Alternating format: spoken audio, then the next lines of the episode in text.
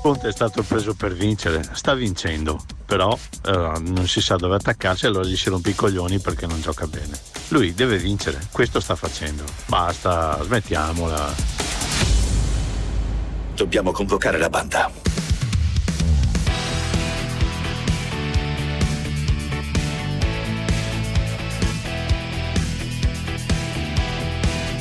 Tutti convocati weekend di Giovanni Capuano e Pierluigi Pardo.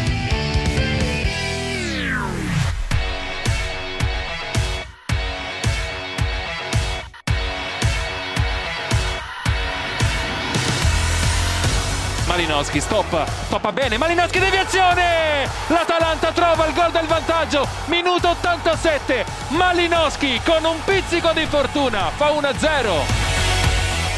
Eccoci ragazzi, che domenica! Eh, si è appena chiuso il Gran Premio di, dell'Emilia Romagna, Gran Premio a Imola, Verstappen davanti ad Hamilton, Norris, la Ferrari c'è, quarto Leclerc, quinto Sainz. E poi avete sentito la notizia di giornata, cioè la caduta della Juventus a Bergamo 1-0, Juventus priva di Ronaldo, secondo me ha fatto una buona partita ha rischiato, ha rischiato anche di vincerla, alla fine l'ha persa su un tiro di Malinowski a tre minuti dalla fine, Juventus che in questo momento è quarta in classifica e deve veramente guardarsi alle spalle. Poi ci siamo divertiti con eh, Lazio Benevento un, momen- un po' meno dal punto di vista arbitrale, ne parliamo alle 18.05 con il nostro Luca Marelli in VAR Anatomy, poi avremo Francesca Schiavone, poi saluto Carlo Genta, ciao Carlo. Ciao Giovanni, ciao a tutti. Saluto per Luigi Pardo, Servo. ciao Pier. Ciao. Saluto, ciao, ciao, saluto ciao. Massimo Ciao. Zampini, ciao Massimo.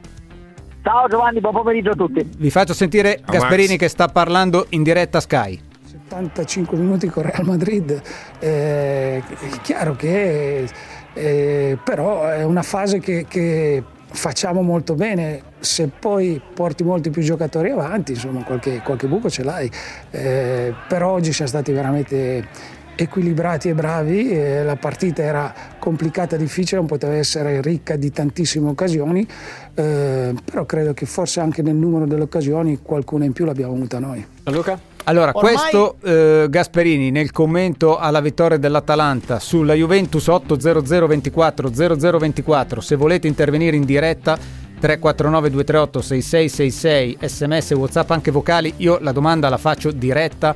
Ritenete che la Juventus eh, possa stare dentro i quattro che vanno in Champions League o no? Perché a questo punto è veramente invischiato in una volata in cui questo è il mio parere non parte favorita. Eh, perché la Juve ha perso a Bergamo? Chi vuole cominciare? Massimo? No, io direi che la partita di oggi è molto particolare, cioè se ci limitiamo a oggi, appena finita, devo dire, ho visto una Juve buona, senza alcuni giocatori importanti e soprattutto ha perso quando ormai non aveva più neanche Chiesa, Di Bala, oltre a Ronaldo, insomma, così arretrando leggermente, sinceramente io ho visto una Juve all'altezza dell'Atalanta oggi e Mm. meglio all'andata, cioè in queste due partite il punto so- solo rimediato mi sembra un po' casuale. Quello che non è casuale mai è la classifica. E allora là torniamo ai tantissimi punti persi, Benevento, Crotone, eccetera, eccetera. E quella è una colpa nostra e basta. Sinceramente oggi al di là dell'amarezza Mm. prendi un tiro in porta deviato a tre minuti dalla fine dopo una partita giocata in modo secondo me dignitoso contro un'ottima Atalanta. Però non è Sì. oggi direi il grande problema della Sì, classifica della no, Juve. no, non è è oggi, vero, ma a sette giornate dalla fine diventa anche oggi. Tra l'altro, così la metto qui, poi ne parliamo anche con Xavier Jacobelli. Fra qualche minuto eh, io mi sono appuntato su un foglietto intorno al minuto numero 75, ho i testimoni. La Juventus senza Ronaldo gioca un calcio più fluido, sta giocando una bella partita. Vero. Poi il calcio è fatto di mille cose. Carlo, Hai ragione, hai ragione Giovanni, gioca un calcio più fluido. Eh, l'analisi di, di Massimo Zampini, nonostante la sua dichiaratissima, ovviamente fede bianconera, è perfetta perché c'è una partita delle tante che la Juventus non, non meritava di perdere. In fondo è quella di oggi. Poi rischi- la tua domanda, rischia di rimanere fuori dalla, dalla Champions? Sì, rischia. Secondo me alla fine mh, dovrebbe sputarla, diventa gara barometro quella di questa sera del eh, Napoli-Inter. Però rischia tantissimo, è lì sul confine. Eh. eh sì, eh, È anche, perché, confine, anche la perché la, sta co- la continuità continua a non esserci. Pier, Assolutamente sì, eh, sono d'accordo, non è oggi, non è oggi, oggi paradossalmente la Juve ha fatto una partita discreta, eh, però eh, la partita di oggi fotografa la situazione, cioè oggi Atalanta e Juve hanno giocato una partita in qualche modo anche alla pari, tra due squadre dello stesso peso, quindi vuol dire che la Juve oggi ha il peso dell'Atalanta e può perdere e durante la stagione ha inanellato una serie di errori eh, anche in partite più banali meno, meno importanti, gli otto pareggi in qualche Mm. modo lo testimoniano, Che adesso che la porta adesso a rischiare Eh, tanto. È favorita, non è favorita? Guarda, secondo me è una corsa alla fine perché vedo la Roma un pochino in ritardo e poi probabilmente anche eh, con il pensiero dell'Europa League, è una corsa a 5 per, per tre posti. Eh, quindi io le do, un- le do abbastanza il 60% statistico, secondo me le distanze non sono così enormi, Eh, il Milan ha un piccolo tesoretto, ma insomma non ti dico che stanno tutte lì, ma quasi, soprattutto se la Lazio dovesse vincere il match contro il Torino. E per me siamo, siamo lì, siamo intorno al 60%, che vuol dire che c'è un 40% di possibilità che non vada in Champions e sarebbe ovviamente Sì, clamoroso. s- sarebbe un dato veramente clamoroso, poi eh, avremo tempo anche di fare tutti i ragionamenti sul calendario, ma vedo che avete schivato la mia provocazione. Intanto un amico scrive via WhatsApp: no. Pirlo andava licenziato dopo lo 0-4 casalingo con la Fiorentina.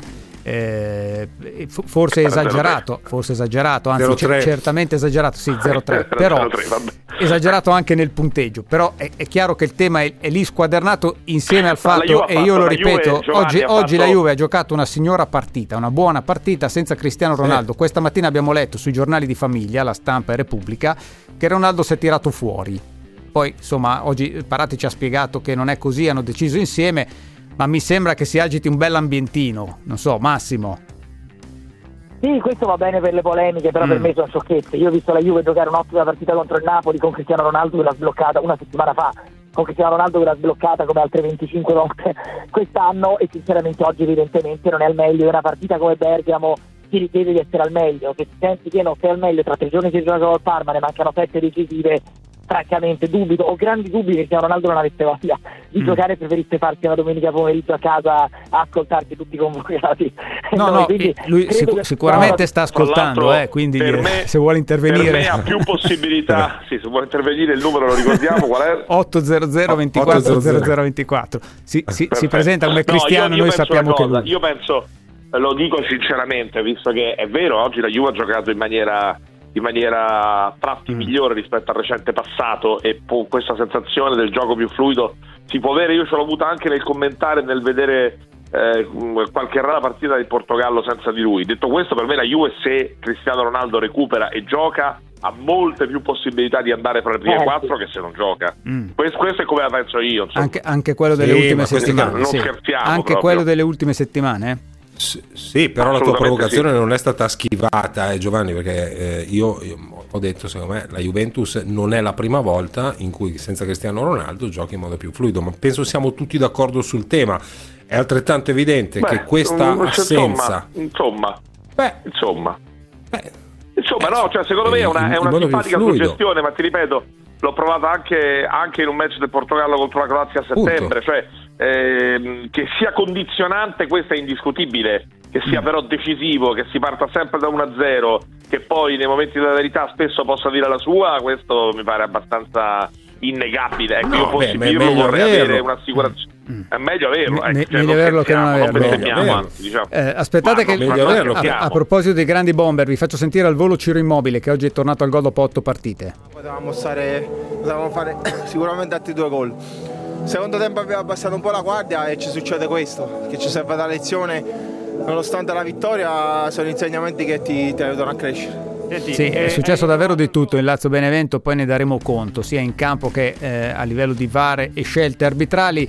E, s- sì, meglio averlo che no, e quindi immagino che a un tifoso della Juve giri un po' sapere che oggi non ce l'hai avuto per, eh, perché contro il Lussemburgo doveva assolutamente giocare essendogli stato annullato il gol in Serbia. Massimo. sì, Vabbè, questo- Diciamo, cioè, il no, no, Bayern, ragazzi, il non- è uscito dalla Champions. Mm. Il Bayern è uscito dalla Champions probabilmente, manca la controprova perché Lewandowski si è fatto male contro Andorra, col massimo rispetto per Andorra. Questo è il calcio, Certo, lo certo. sanno tutti. È un, poi è un paradosso perché le società pagano i calciatori che poi vanno in nazionale perché il calcio è anche tradizione, anche storia, anche patriottismo, fammi usare questa espressione anche un po' antica. È chiaro che in questa situazione qui poi delle volte paghi, ma qui il problema non insomma, eh, capisco che il tema Ronaldo sia un tema caldo e ovviamente porta, porta al dibattito ed è il, il tema giornalisticamente più rilevante che riguarda la Juve, ma qui non è, non è solo questo l'argomento. Mm. No, Massimo? però Zamp No, sarà ma- d'accordo sul no, no, fatto aggiungo- che... aggiungo- Non so, io se fossi un tifoso Massimo. della Juve questa mattina mi sarei svegliato un po' nervoso leggendo quello che ho letto. Ma anche perché sai- arriva dopo quella, la sì. storia della maglietta, quindi Massimo è chiaro che non c'entra niente, però è tutta panna montata, eh? questo è, è innegabile. Beh, esatto, per me, per me è così, cioè nel senso ci sta che ne discutiate, però per me diciamo da tifoso il problema non è quello. Oggi la Juve ha giocato senza Cristiano Ronaldo dimostrando due cose. La prima che può giocare a pallone bene, concentrata e cattiva anche senza Ronaldo, anche quando va via Chiesa, anche se ti non è al meglio, eccetera, eccetera. E quindi questo è incoraggiante da un certo punto di vista, ma ti fa arrabbiare perché pensi quanti punti hai buttato, in- ripeto, in tutti i campi, e là è colpa tua, è molto Mm. più di oggi. Dall'altro ti dico anche un'altra cosa, non c'è Cristiano Ronaldo e non tiri mai in porta, perché poi Cristiano Ronaldo è uno che è egoista, quello che vuoi, due tiri da fuori, uno da là, uno da dentro, così, e diventi un po' più pericoloso, ma questo è ovvio, come dice Pier, avere Cristiano Ronaldo, sì, il gioco non il gioco, ma poi tiri quattro volte in porta e spesso uno è gol, quello è un aiuto a calcio, quindi secondo me quello è il vero fastidio, il resto sono chiacchiere. Chiede un amico se stasera il Napoli batte l'Inter si, a- si riapre il campionato, l'Inter non è abituata a vincere e può, può farsi venire il braccino. Secondo me no, però Non scherziamo. Assolutamente no. so- assolutamente no. Va bene, allora saluto Massimo Zampini, ciao Massimo. Ciao ragazzi, ciao ciao ciao. Eh, faccio ammenda di quello che ho detto prima nel giornale radio. Eh, è chiaro, non è Marquez il campione del mondo, è Johan Mir. Il campione del mondo dell'anno scorso è Johan Mir, ma Marquez è campione del mondo per definizione. Un po' come Lewis Hamilton che ci ha regalato un pomeriggio emozionante oggi a Imola in un gran premio bellissimo di cui parleremo dopo le 18, vinto da Verstappen davanti proprio ad Hamilton, Norris, Leclerc e Sainz. 800 24 0024 sta per arrivare Xavier Jacobelli, sta per arrivare la voce di Andrea Pirlo, ci fermiamo il traffico, torniamo subito. Per scendere in campo in diretta con tutti i convocati, chiamateci 800 24 0024. Tutti convocati.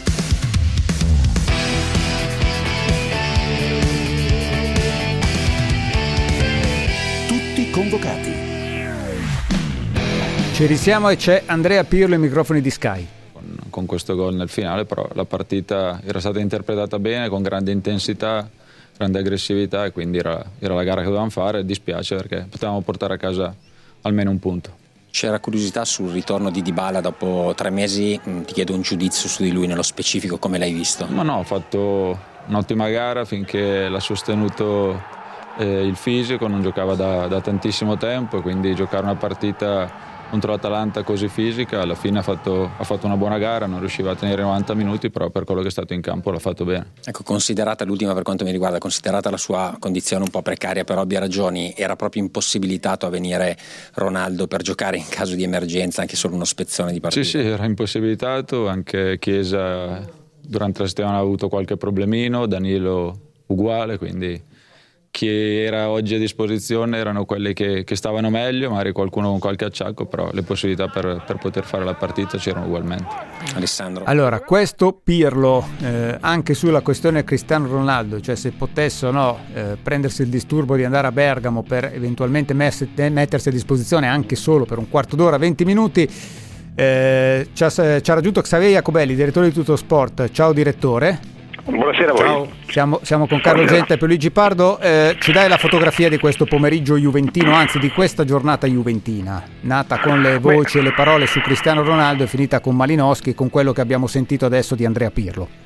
Beh, intanto sgombriamo il campo da voci, parole e congetture perché francamente di bufale e di panzane ne abbiamo le tasche piene, se vogliamo fare un'informazione sportiva bene perché siamo circondati da eh, dire, persone che eh, stanno al giornalismo sportivo e non sanno che cos'è il giornalismo sportivo. La realtà è che Ronaldo ha un problema ai flessori e quindi non è potuto essere disponibile per la partita di Bergamo, primo.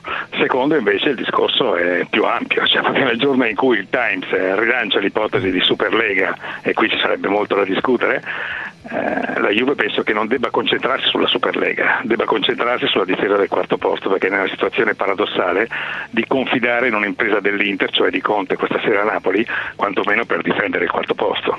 E questo dà un'idea della situazione attuale che si è creata dopo la sconfitta con l'Atalanta, che ancora una volta ha confermato tutto quanto di buono conoscevamo sul suo conto. Sì, quello che ha scritto il Times, perché- eh, perdonami Carlo, quello che ha Eh, scritto il Times sì. eh, improvvisamente oggi è che nelle ore in cui la UEFA è pronta ad annunciare la riforma della Champions League dal 2024 con il format che più o meno abbiamo imparato a conoscere, quindi quello delle 100 partite in più, in realtà è pronto il progetto della Superlega con in capofila, come capofila Real Madrid, Manchester United e Juventus e ci sarebbe in corso una sorta di guerra, una sorta di blitz.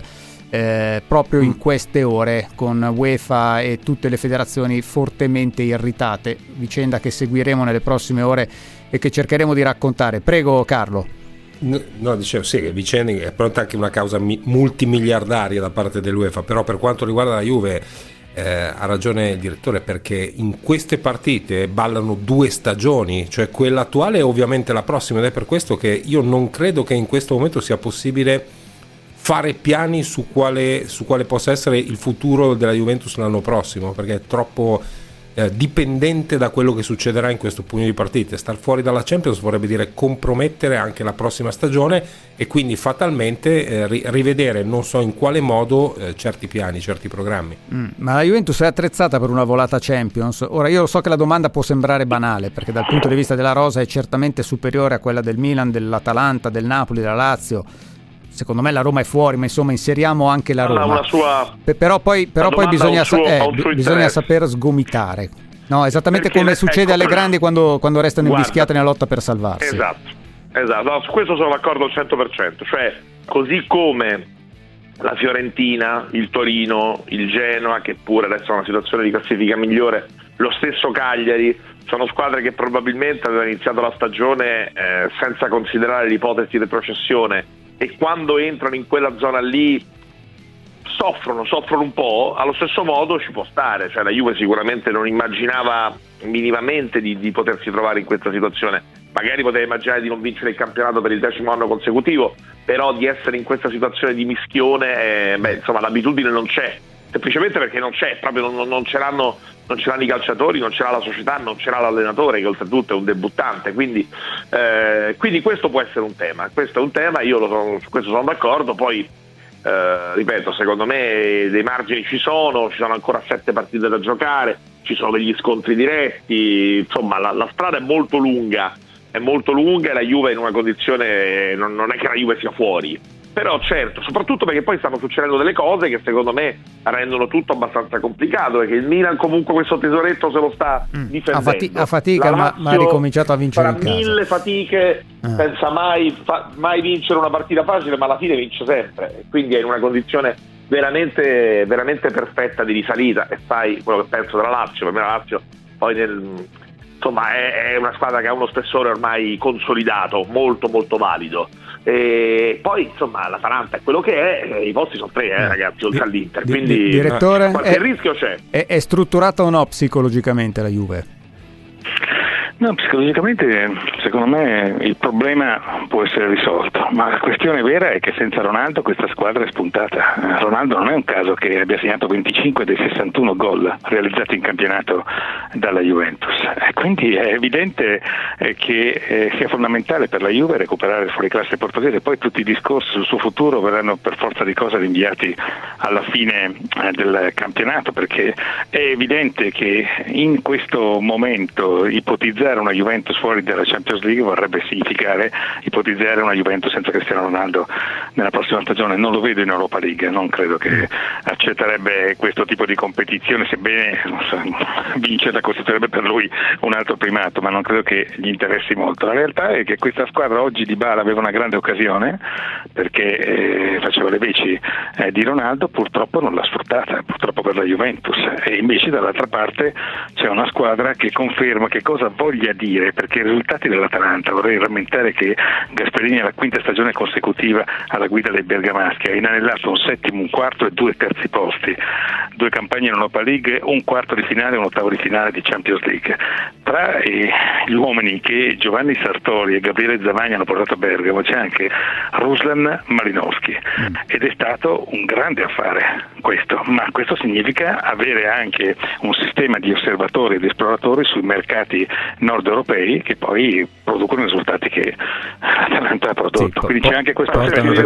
Quando l'Atalanta, quando l'Atalanta vende un giocatore e ha venduto dei giocatori anche importanti in questi anni, ha già pronto un sostituto. L'Atalanta è veramente eh, oggi è chiaro che è una giornata storica perché non batteva la Juve da vent'anni, ma paradossalmente l'Atalanta adesso sta, sta diventando quasi normale. Cioè, non so se avete la stessa sensazione. Le vittorie dell'Atalanta stanno diventando quasi vittorie normali, si è quasi normalizzata, che è un ulteriore segno di crescita di questo club che ormai, ormai è a quel livello lì. Cioè oggi batte la Juve in una partita nella quale non deve fare neanche la prestazione della vita, in una partita sostanzialmente equilibrata, e la batte con la stessa con la stessa forza che hanno le grandi squadre, questo è indiscutibile. Occhio al calendario perché Mm. nelle prossime due ci sono, ci sono Napoli-Lazio e Lazio-Milan, ci sono degli scontri diretti molto importanti, eh, la Juve ha il Parma in casa e poi va a Firenze, Firenze è una partita complicatissima secondo me dal punto Sì, di vista la Juve ha un paio diciamo, di nodi da sciogliere. eh. La doppia trasferta Mm, sì. Fiorentina-Udinese e poi Sì. è vero che gioca in casa, ma ha le due milanesi e, e non è un calendario straordinario. Se guardiamo il calendario, quella che è messa meglio, se esce benino, non dico bene perché lo direbbe catalano, dalle due partite con Inter e Lazio è il Napoli. Napoli nelle ultime sei ha un calendario Sì, invi- invidiabile. sì, sì. La, la Juve deve prendersi un tesoretto nelle prossime tre. Mm. Eh, cioè, la Juve idealmente dovrebbe fare 9 punti nelle prossime tre. Mm. Eh, non, è, non è semplicissimo ovviamente perché soprattutto la Fiorentina in questo momento è in una condizione eh, di urgenza, deve assolutamente, al di là del fatto che Fiorentina Juve eh, e sa qualcosa la Juve dall'andata, è sempre comunque una partita speciale, soprattutto per, per, eh, i tifosi della Fiorentina e quindi per i giocatori della Fiorentina, in più c'è anche un- un'urgenza adesso di fare punti per centrare la salvezza. Detto questo, se, se guardiamo dal punto di vista del, eh, diciamo, della classifica, le prossime tre partite potrebbero essere Mm. un'occasione per la Juve per guadagnare qualche punticino e poi a quel Sì, punto sì. gestire nelle ultime giornate. A, Ma- pro- a proposito, a proposito dei semplice. mini cicli must win, eh, il Milan è in mezzo, ha vinto, ne ha vinte due su tre. Parma, Genoa avrà il Sassuolo perché a proposito di calendario le ultime sei del Milan sono dal mio punto di vista terribili perché ha trasferte con Lazio, Juventus, Torino e l'ultima con l'Atalanta a cui non si augura nessuno eh, di arrivare magari con, con la qualificazione in ballo. Allora fammi salutare il direttore Xavier Jacobelli, ciao direttore. Ciao direttore, a Grazie a voi, buon pomeriggio a tutto sport. Aspettiamo domani di leggere tutto sport eh, con tutte le notizie sulla Juve e anche sul Toro che alle 18 affronta la Roma 800 24 0024 Alessandro da Milano. Alessandro, Buon pomeriggio, Buon pomeriggio a te. per la trasmissione. grazie, vai. Eh, due considerazioni. Allora, la Juventus con la sconfitta di oggi purtroppo si è messo in svantaggio sia nei confronti dell'Atalanta e nei confronti del Napoli. Mm.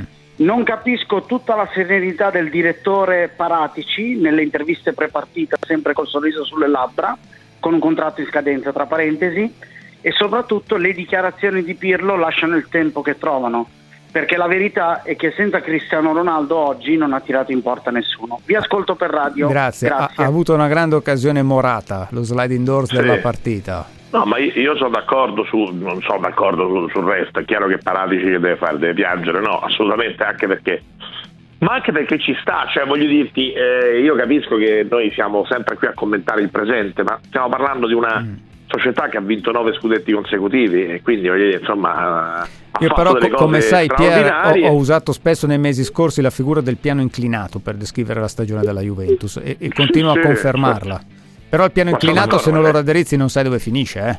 No, è Io non voglio fare il pessimista, Champions però- saremmo, saremmo oltre al fallimento, saremmo oltre al fallimento. se- questo è indiscutibile, però io dire, insomma, questo qui vabbè, era una battuta sul, sul- sul sorriso, comunque Mm, sulla serenità di Paratici, più o meno più o meno reale o forse apparente. Su Ronaldo sono d'accordissimo con l'ascoltatore, cioè si può discutere tutto quello che volete, ma Ronaldo è eh, a parte che Ronaldo è Ronaldo, insomma, di che stiamo parlando? No, ma anche perché Anche stiamo parlando di quest'anno, una- ma stiamo soprattutto, parlando di una soprattutto partita- Juve un po' spuntata di quest'anno, Ronaldo a maggior ragione è fondamentale, quindi forse avrà giocato anche meglio, sono d'accordo. Dal punto di vista della manovra oggi non mi è dispiaciuta. No, no, però è un giocatore fluida, che, fatto- ripeto, No, però stiamo parlando di una- ultime...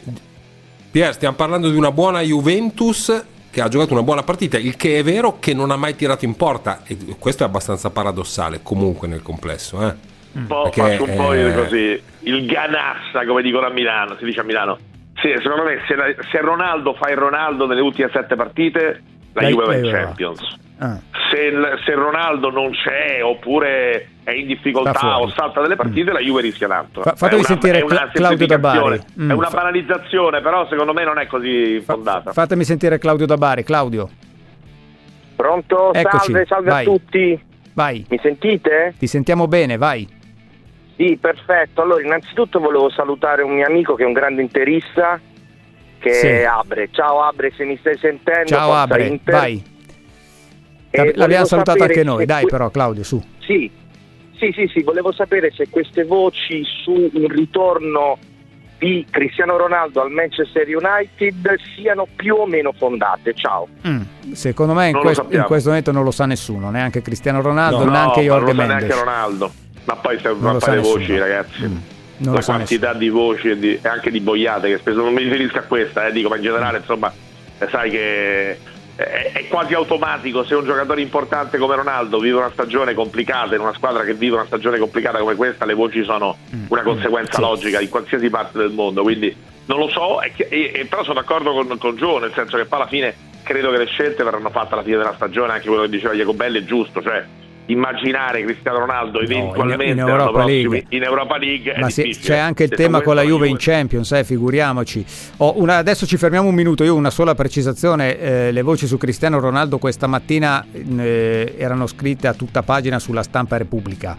E quindi insomma in in ogni caso sono un tema di cui, di cui parlare anche per quella che è la, la provenienza dei due giornali molto vicini a- al- ad Exor, agli Elkan, agli Agnelli e quindi alla Juventus. Ci fermiamo un minuto 800 24 0024.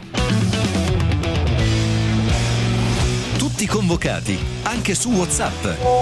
Tutti convocati, anche su WhatsApp. Lasciate i vostri messaggi vocali al 349 238 6666. 349 238 6666. Tutti convocati. Tempo in diretta. Contesto ancora instabile su buona parte dell'Italia anche se nelle prossime ore sarà più basso il rischio di precipitazioni. Qualche pioggia a carattere sparso potrà peraltro ancora interessare soprattutto il medio-alto versante adriatico e il sud. La giornata di domani sarà nuovamente all'insegna di una diffusa copertura nuvolosa e sulle nostre regioni centro-meridionali sarà piuttosto elevato il rischio di precipitazioni anche a carattere temporalesco, alternate magari a fasi più asciutte anche con qualche sprazzo di sole. Nel pomeriggio fenomeni ancora frequenti, specie al nord-est e al centro-sud. Andrà meglio al nord-ovest e sulla Sicilia. Temperature in aumento sulle regioni nord-occidentali, sostanzialmente stazionarie altrove. Con le previsioni è tutto, per rimanere aggiornati scaricate la nostra app ufficiale. Un saluto da ilmeteo.it.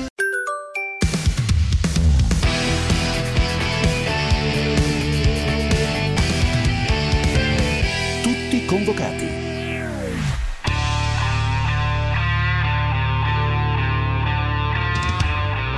Mandzukic verso il primo palo, il pallone rimane lì!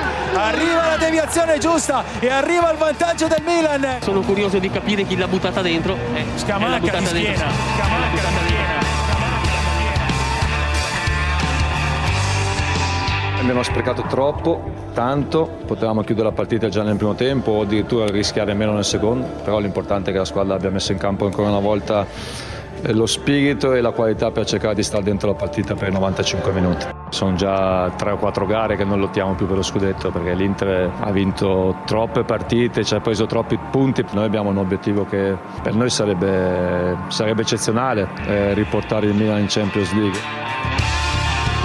Obiettivo che da oggi è un po' più vicino, Milan che è tornato a vincere a San Siro, non succedeva dalla partita con il Crotone del 7 febbraio, seconda partita vinta di fila in quel miniciclo must win, così io l'ho definito, di- eh, che comprendeva le gare con il Parma, il Genoa e comprenderà quella di mercoledì con il Sassuolo, perché dopo il, il calendario si complica parecchio nelle ultime sei giornate di questa volata. Milan che però incassa almeno un gol da 5 partite e, e oggi ha davvero rischiato di incassarne due nel finale quando Donnarumma si è lasciato sfuggire un traversone abbastanza innocuo e se Tomori e Kier non avessero fatto il muro sulla linea di porta staremmo probabilmente a raccontare un'altra cosa. Saluto Mario Ielpo, ciao Mario.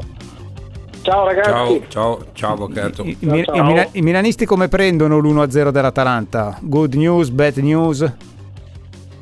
Ma sai, io in questi casi, quando sono tutti un po' concorrenti dirette, è un po' difficile. Secondo me il pareggio è sempre il risultato migliore perché un punto viene perso, quindi eh, bisognerebbe fare, se no, vedere poi alla fine come stanno le cose. Però poi ho guardato il calendario dell'Atalanta e che l'Atalanta stia fuori dalla Champions eh, mi sembra impossibile, ha, un calendario facilissimo, se tu vai a guardare a parte l'ultima col Milan credo. A Roma-Atalanta, poi a Bologna in casa, Sassuolo fuori, Parma fuori, Benevento in casa, Genoa fuori, poi c'è Atalanta-Milano all'ultima dove dicevamo prima non si Esatto. augura nemmeno al peggior nemico di arrivare con in ballo la, la Champions. Quindi voglio dire, mi sembra difficile che insomma non faccia tanti punti eh, con, con questo calendario. Ah, Mm. Quindi poi alla fine potrebbe essere che la vittoria dell'Atalanta si riveli meglio del pareggio, però insomma, di solito il pareggio è sempre meglio in questi Mm. casi. Vi giro questo messaggio di Alessandro da Monza che ha mandato un WhatsApp 349 238 6666. Secondo me Milan molto involuto, lento, compassato e prevedibile, poco incisivo, crea poco e soprattutto, soprattutto rispetto alla squadra pimpante vista per tutta l'andata, livello da alzare. Secondo me ingeneroso, anche se poi la lettura di queste ultime giornate è che il Milan sta veramente facendo fatica a vincere le partite. Sì, che è vero, insomma, sta facendo fatica a vincere le partite. Oggi ha giocato una buona gara fino al gol del vantaggio, poi grande fatica. Non, non possiamo però dimenticare che guardando anche quello- quel poco che ha fatto Leao davanti, alla Juventus mancava Cristiano Ronaldo e ha perso, al Milan per l'ennesima volta mancava Ibrahimovic, eh, Giovanni. Quindi anche questo io credo che faccia No, ma poi comunque soprattutto- e sempre una certa differenza. A Roma si dice che ci sono momenti in cui sei martello, altri in cui sei incudine, ci sono momenti in cui stai bene, ci sono momenti in cui attacchi e momenti in cui difendi, ci sono momenti in cui sei brillantissimo e momenti in cui vai di conserva. Io credo che onestamente la situazione del, del- del Milan in questo momento sia quella di una squadra che sta facendo di tutto per, per gestire, per tenere un posto tra le prime quattro e i tre punti di oggi sono importantissimi, come i tre punti di Parma sono importantissimi. A me sembrano buone notizie, lo dico sinceramente per il Milan. Cioè siamo Certo, arrivati a un punto della stagione in cui gli aspetti estetici, questo discorso vale ovviamente anche per l'Inter, l'abbiamo fatto mille volte e sai come la penso, quindi allo stesso modo, insomma, che secondo me c'è un eccesso di critica in questo momento della stagione. E per cui no, secondo me oggi i tre punti, ho, ho sentito alla radio il primo tempo perché stavo tornando da Cagliari, ho visto tutto il secondo, Eh, insomma a me sembra una squadra, poi ho I rivisto anche gli punti si highlights, mi contano e non si che pesano si in questa fase ma no, stagione. è una, squadra, è una squadra che si sta compattando, ha un calendario oggettivamente molto difficile. I tre punti di oggi sono appunto un tesoretto importantissimo, Ah. importantissimo e che, che non sia il Milan brillante della prima metà della stagione, questo è indiscutibile, ma direi che questo è il punto di partenza del ragionamento, ma che questa squadra, nonostante non abbia quella brillantezza, riesca a, a fare questi punti così pesanti e a gestire questo vantaggio è importante perché non, non c'è mai una partita scontata, non è una frase fatta. Poi Genoa sta bene, era anche abbastanza libero di testa, insomma, per me sono tre punti pesantissimi. Sì, so- sono tre punti un molto pesanti. se a casa. Mm, mm. A, a maggior ragione Mario Ielpo credo che un eh, brivido abbia attraversato la schiena di tutti i milanisti, soprattutto quelli che hanno fatto i portieri, quando hanno visto Donnarumma combinare il pasticcio a 5 minuti dalla fine. Eh, insomma, eh, sai, non è bello per un portiere prendere un gol così, quindi poi così Da, da che cosa nasce un errore di lettura come quello? Eh, non ho capito se Tomori gli ha dato fastidio, cioè gli ha fatto un po' mettere le- o gli ha toccato il braccio oppure gliel'ha fatto per mettere un po' troppo avanti rispetto a dove doveva mettere per lui è arrivato bene, cioè non ha sbagliato il tempo, non ha sbagliato, è stato proprio a prendere la palla, no? E quindi non ho capito se eh, appunto è dovuto all'interferenza lo spazio giusto per prendere la palla forse era quello dove c'era Tomori no? E invece lì era occupato da, un- da un- da una persona e quindi da un giocatore e quindi si è dovuto un po' eh, forse si è impicciato un po' per quello. Però tornando al discorso che facevamo prima del, del Milan io credo che il Milan non stia giocando male anzi cioè ricordate non per, per, per trovare alibi al Milan eccetera che praticamente sono so, tre mesi che gioca senza centravanti eh, con tutti i centravanti adattati e che da oggi ne ha due perché Mandzukic oggi è stato secondo me nella sua parte di partita il migliore in campo. Eh, ha dimostrato di essere un giocatore tornato quindi eh, il vero problema del Milan è stato l'infortunio di Mandzukic che- perché lì è rimasto senza centravanti una volta che Ibra ha avuto i problemi che ha avuto Sì, anche perché Quindi- Ibra nel 2021 no- non è stato presentissimo eh, Appunto. né, né a se Esatto, no, stesso e né al Milan, no, quindi l'assenza volevo di dire- Mandzukic e poi, è pesata. poi se No, guardiamo, se guardiamo dove il Milan gioca male, scusami, dove il Milan gioca male è che gioca con leggerezza i palloni che dovrebbero essere importanti, sia in fase difensiva e sia in fase di ultimo passaggio. Eh, a, a volte l'azione dell'avversario è finita, sta uscendo, eccetera, e la regala di nuovo e quindi si riprende eh, un pericolo. E davanti l'ultimo passaggio o l'ultima conclusione a volte viene fatta eh, un po' con leggerezza, come se contasse come un fallo laterale stupido che non conta niente. Eh, insomma, cioè, invece nel calcio ci sono palloni e palloni, ecco. Sì, eh, Sì, poi è chiaro posso- che To- Tomori e allargare- Kier ci hanno risparmiato il dibattito sulle le discussioni sullo Donnarumma. stipendio e il rinnovo di Donnarumma e eventualmente due punti persi pesantissimi. Eh, vai Pier che poi abbiamo il traffico, salutiamo Mario Ielpo. Vai no, Pier. che secondo me allargando un po' il concetto, che è giustissimo secondo me che ci diceva Mario, cioè, eh, c'è anche il fatto che il Milan forse gioca meglio le partite più pesanti, quelle con le grandi squadre. Se guardiamo, che, che poi è un discorso che si adatta anche al ragionamento che facevi sul calendario, no? Cioè se poi guardiamo lo storico di questa stagione, il Milan è una squadra che che poi ha- è inciampata, lo sappiamo, in casa con l'Udinese, con la Samp e poi è andata a vincere, è andata a vincere contro la Roma che in quel momento stava benissimo, eh, in- casa del Verona su un campo difficile, insomma è una squadra che spesso è sorprendente ed è un po' lo stesso ragionamento, è come se, se qualche volta si, si perdesse un po' in un bicchiere d'acqua e nelle situazioni che sembrano un po' più semplici, quindi non è detto che il calendario oggettivamente molto molto complicato possa essere un problema. Io sono molto curioso per esempio di vedere Lazio-Milan fra una settimana, prima c'è, c'è Milan-Sassuolo, però insomma ehm, sono quasi finali no? poi a quel punto e, e il Milan quest'anno tutto sommato da giocare quasi sempre bene. Mm. Tanto c'è un comunicato dell'UEFA sulla questione Superlega, adesso recuperiamo e, e vi leggiamo perché sta eh, veramente diventando tema di giornata. Eh, allora, saluto Mario Ielpo, ciao Mario. Ciao Mario. Ciao ragazzi, Ciao, un ciao. abbraccio a tutti. Ci, ciao, ci- ciao. ci fermiamo, piccola pausa, torniamo. Per scendere in campo in diretta con tutti i convocati, chiamateci 800 24 0024. Tutti convocati.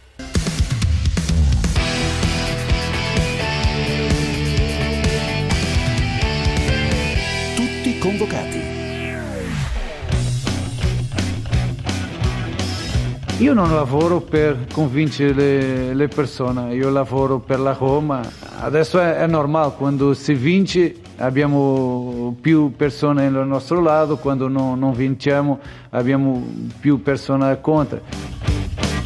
Questo Fonseca, vi leggo le formazioni di Torino-Roma, eh, gara che comincia alle 18, Torino 3-5-2, davanti ci sono Bellotti e Sanabria, ci sono un po' di cambi a centrocampo, gioca ad esempio Voivoda al posto di Singo a destra, eh, gli interni sono Verdi e Lukic con Mandragora in mezzo, a sinistra c'è Ansaldi, in difesa davanti a Milinkovic ci sono Izzon, Kulu e Bremer.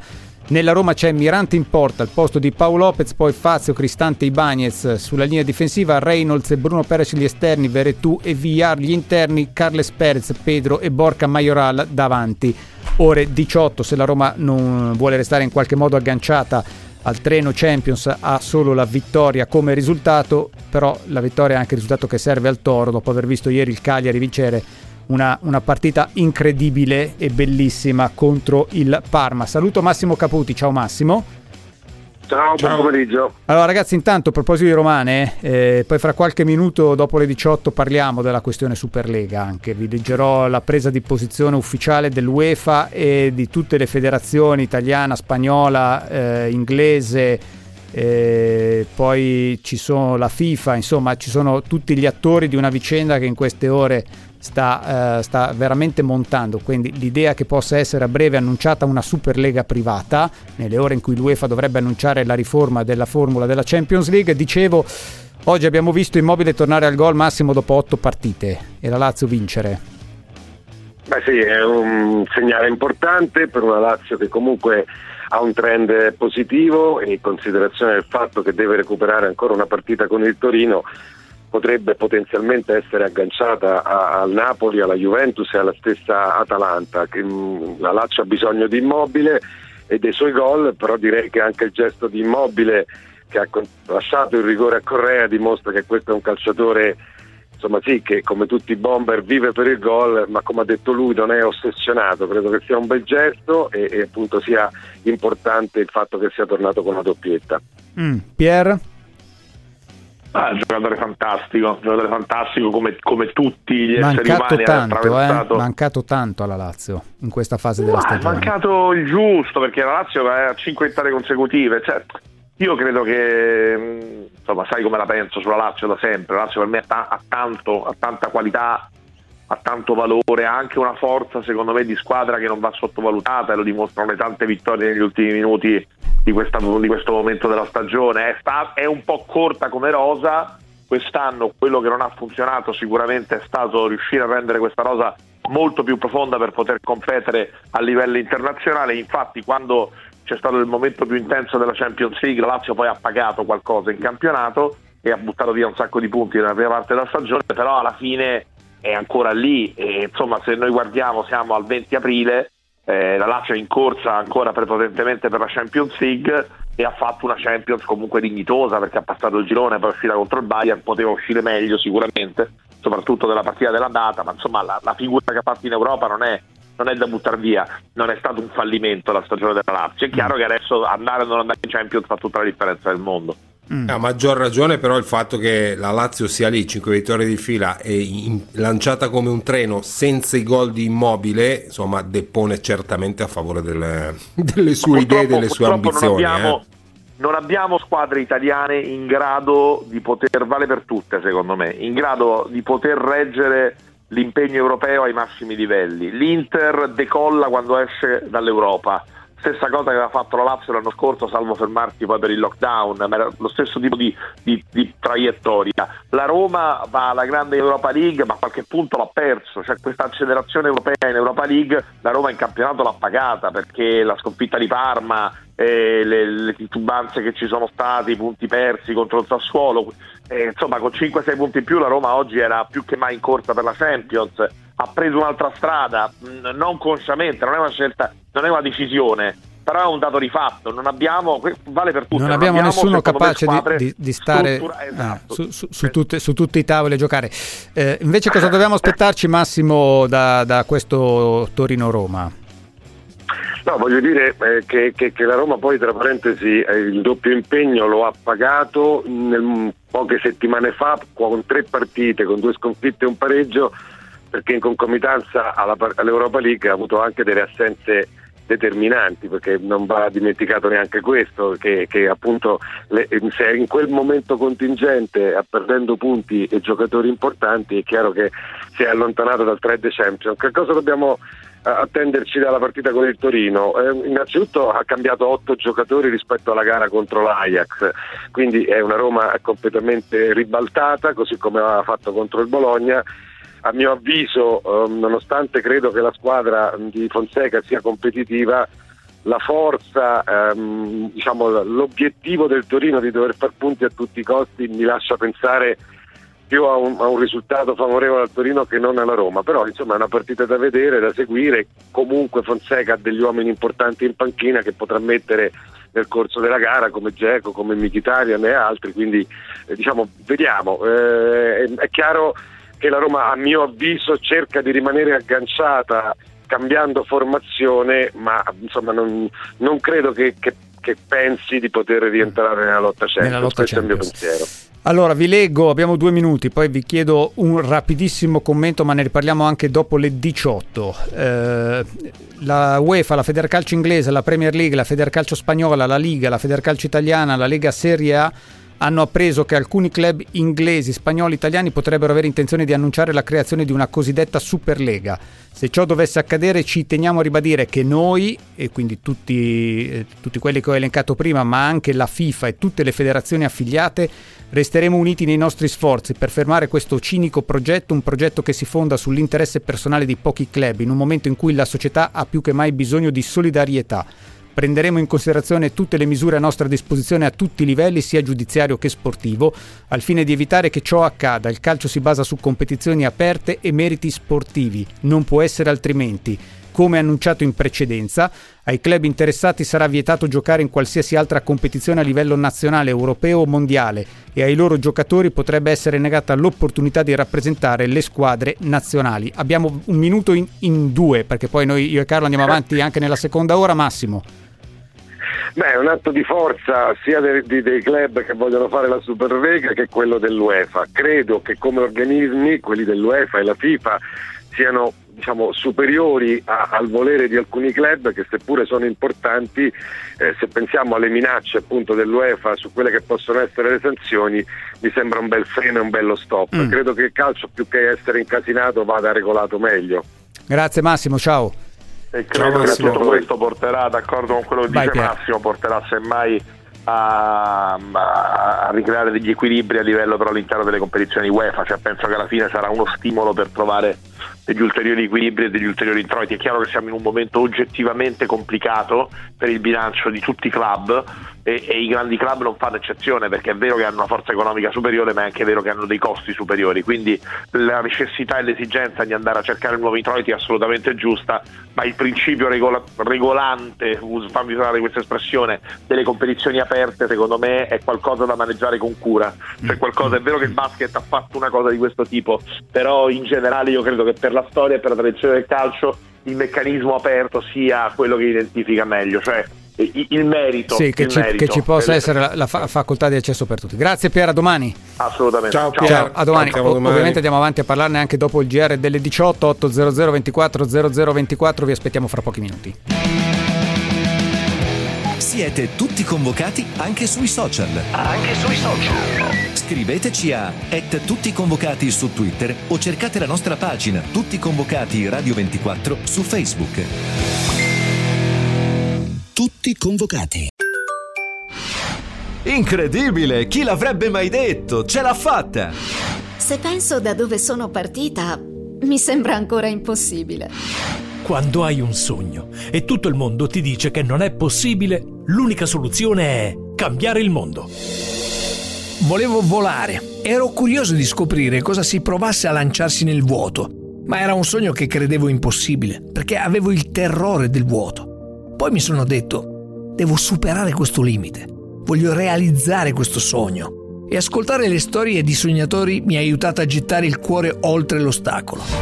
Sono Marco Berri e vi aspetto a Tutto è possibile, storie di sognatori, un podcast originale di Radio 24, online sulle principali piattaforme e su radio24.it.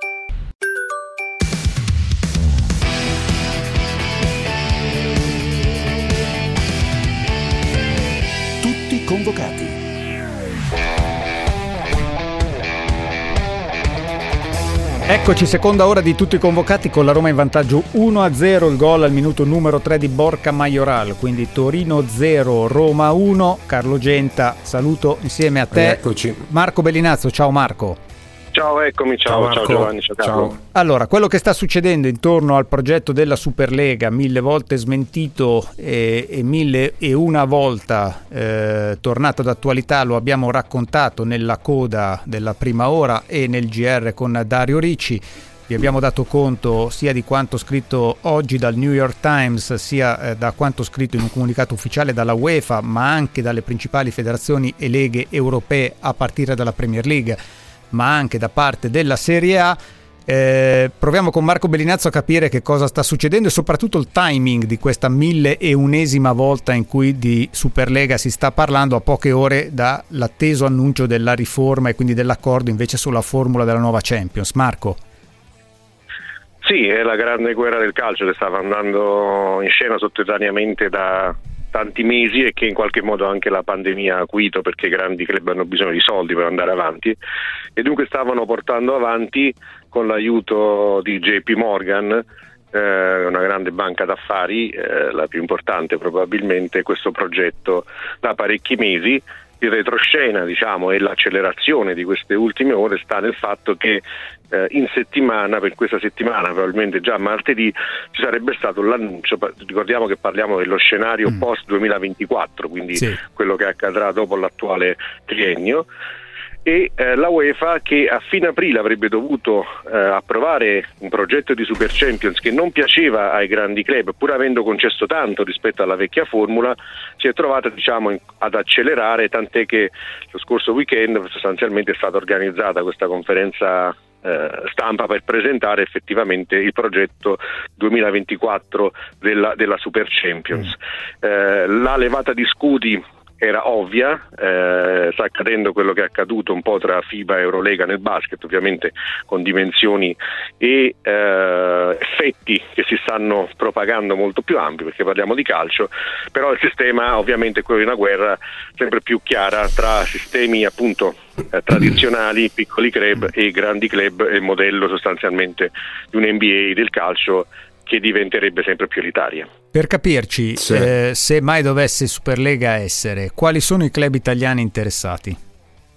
Beh, eh, i tre classici, Juventus, Inter e Milan, i tre che hanno grande blasone e probabilmente una, una, quarta da poi individuarsi successivamente, a quel punto diciamo sarebbe la Roma per brand e posizionamento la grande favorita eh, in quanto il principio della Superlega è quella di mettere insieme appunto club da grande blasone per andare a vendere i match sui mercati internazionali.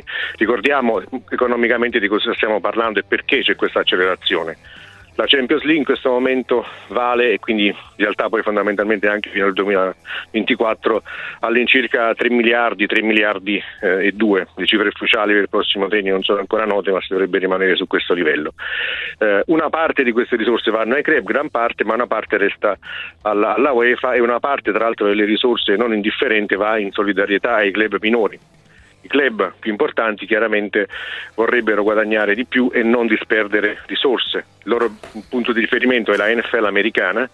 La NFL americana a livello di diritti TV è vero, li fa mm, fondamentalmente in America, ma vale 8 miliardi, 9 miliardi all'anno e di conseguenza i grandi club ritengono che tra 3 miliardi e 9 ci sia diciamo, un margine di crescita che potrebbe portare ad avere un livello diciamo, di introit per loro di 4-5 miliardi senza tra l'altro doverli spartire mm. con, altri, con, altri, soggetti. Quindi il tema fondamentalmente economico e mm. finanziario è questo. Mm. Carlo.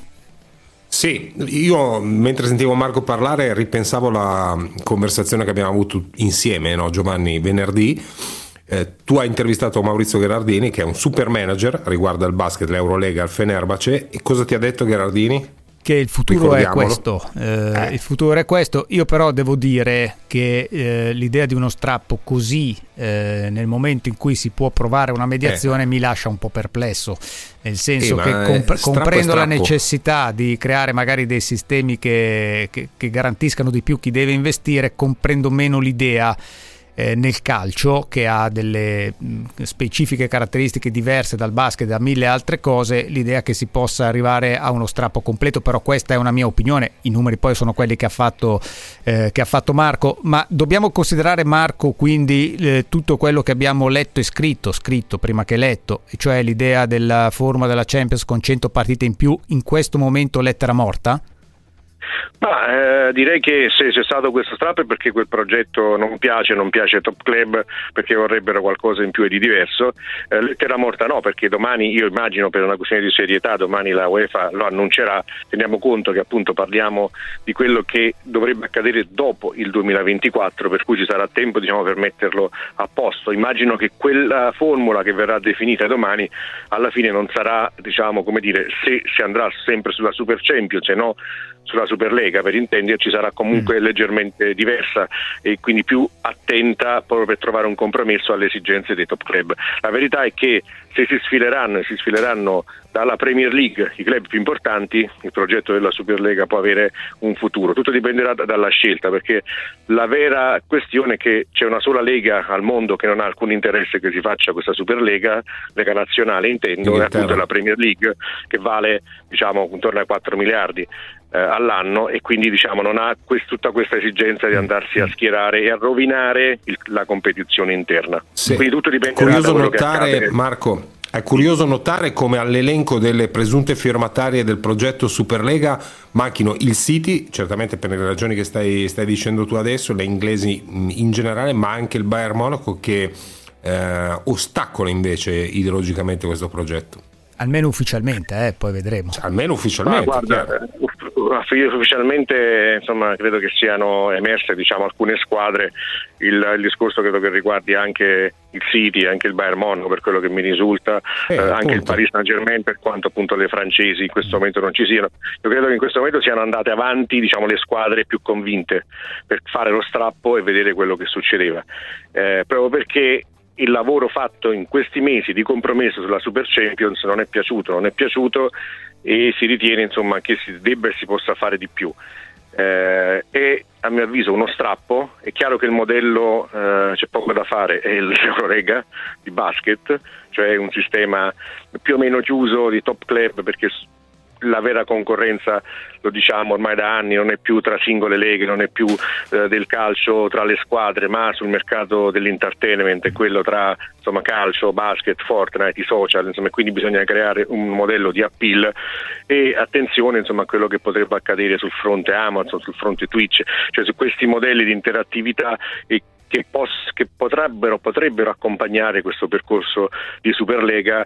Tanti discorsi sono stati fatti in queste settimane, ma effettivamente il calcio che potrebbe esserci tra poco, magari anche prima del 2024, da- dati questi strappi, mm. potrebbe essere molto diverso da quello che conosciamo. Non so se è più bello, non mm. so se è più sì, affascinante, sì. non so se è ancora ricco di quella passione che abbiamo conosciuto tutti quanti in questi è, anni. È anche difficile immaginare una convivenza ai prossimi tre anni, eh? tra, tra, due che si stanno separando, tra tre anni sono lunghi, ma anche appunto, lì poi appunto. ci sono contratti firmati, tutto il resto.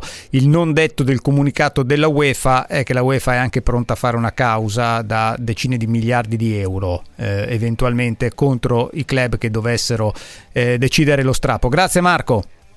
Grazie, ciao, grazie Marco. ciao, ciao, grazie ciao. a Marco Bellinazzo. 1-0 per la Roma intanto a Torino, siamo al quarto d'ora del primo tempo, decide il gol di Borca Majoral al minuto numero 3, ci fermiamo Varanatomi. Per scendere in campo in diretta con tutti i convocati, chiamateci 800 24 0024. Tutti convocati.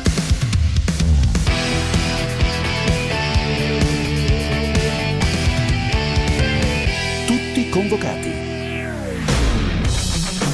VAR Anatomy con Luca Marelli. Eccoci al tradizionale appuntamento con VAR Anatomy. Luca Marelli, ciao Luca. Ciao, buonasera a tutti. Oggi se sei d'accordo ci concentriamo soltanto su quello che è successo allo Stadio Olimpico di Roma. Lazio-Benevento, partita finita 5-3, Gersini arbitro, Banti al VAR, quindi stiamo parlando di un arbitro molto giovane eh, del VAR più esperto che ci sia è stato il festival della on-field review. Ho perso il conto, io sono arrivato a 4, c'è qualcosa in più che, che mi sono perso? No, no, eh, più che altro io definirei la, lo show del, del super moviolone, mm. perché così non va quello che si è visto a Roma non va bene. Eh, si erano già avuti degli indizi, tra virgolette, la settimana scorsa, ricorderai il, il, l'episodio di Udinese Torino che era stato revocato in maniera strana, un uh, rigore che doveva essere assegnato con un overrule sostanzialmente, era successo anche in Sandoria Napoli, un episodio molto molto al limite, un episodio simile era successo a Torino in Juventus Genoa e non c'era stata un field review, perciò secondo me la settimana scorsa l'intervista che ha rilasciato mm. Rizzoli, Rizzoli ha creato non sport, poca sì. confusione, sì, non ha creato non poca o, o, forse semplicemente ha tracciato la nuova via, eh, nel senso Ma che ecco, po- poca confusione, semplicemente ha detto quello che voleva che arrivasse, il tema è eh, che fare una stagione con 30 giornate con un regolamento e, e 8 con altre diventa un po' complesso poi da gestire. Allora il VAR è intervenuto quattro volte, sulla prima direi non c'è niente da discutere, decimo del primo no. tempo, gol della Lazio, eh, in un primo no, tempo annullato per posizione di fuorigioco di Immobile, eh, in realtà Immobile era in posizione irregolare, poi da lì è nato l'autogol di De Paoli, quindi su questo niente da dire. Eh, poi nel secondo tempo, decimo minuto, calcio di rigore concesso alla Lazio per un calcione di Gaic su Milinkovic Savic. Ecco, in questo caso però Gersini era completamente coperto. Sì, comunque poi tra l'altro è un episodio che ci trova tutti d'accordo, assolutamente rigore, un'entrata completamente fuori tempo, tra l'altro anche piuttosto pericolosa, manca il giallo, mm. perché la, la, si tratta sicuramente di un'imprudenza, non certo sì. di una situazione tattica da spa o da doxa. E poi ci sono state le altre due chiamate, quelle in 5 minuti, 17 e 22 La prima, una trattenuta di Marusic su Ionita che ha portato al calcio di rigore per il Benevento. E la seconda, una spinta di Caldirola dentro, eh, dentro l'area di rigore su Immobile. L- alle spalle poi è arrivato la Padula che ha realizzato di testa, gol prima concesso e poi annullato. Concentriamoci su queste due. Secondo me sono tutte e due un film di che non hanno senso perché sono completamente fuori dagli schemi che abbiamo visto in tutta la stagione. Cioè, Abbiamo fatto una fatica pazzesca a far capire il- i limiti di intervento, le direttive che sono state impartite a inizio campionato durante il campionato. Arriviamo alla, 20 alla trentesima giornata perché già dalla settimana scorsa è iniziato questo andazzo che a me non piace per niente e arriviamo a, a Lazio Benevento con questi due episodi che sono uno una trattenutina che comunque Gersini era in controllo dell'azione e l'altra una spintarella tra l'altro a pallone lontanissimo sulla quale anche in questo caso Gersini era in totale controllo. Se dovessi fosse dovuto intervenire su tutti i episodi di questo genere, da un Dio sarebbero state almeno tre partite in tutto il campionato. Non è un caso che oggi ce ne sono state quattro, soltanto a Roma. Attenzione perché fino a quando il Lazio Benevento Bene o, bene, meno bene o male mediaticamente passa in secondo piano, ma io voglio vedere se succede qualcosa di questo genere stasera Napoli-Inter, cosa, cosa succede? Mm, O se fosse successo a Bergamo i- in Atalanta-Juventus. Grazie Luca, ciao. A voi buon lavoro, ciao ciao. Grazie Luca. Marelli, Varanato mi torna domenica prossima. Intanto Roma che spreca il contropiede del 2-0. Siamo al ventesimo minuto, parliamo di Napoli-Inter.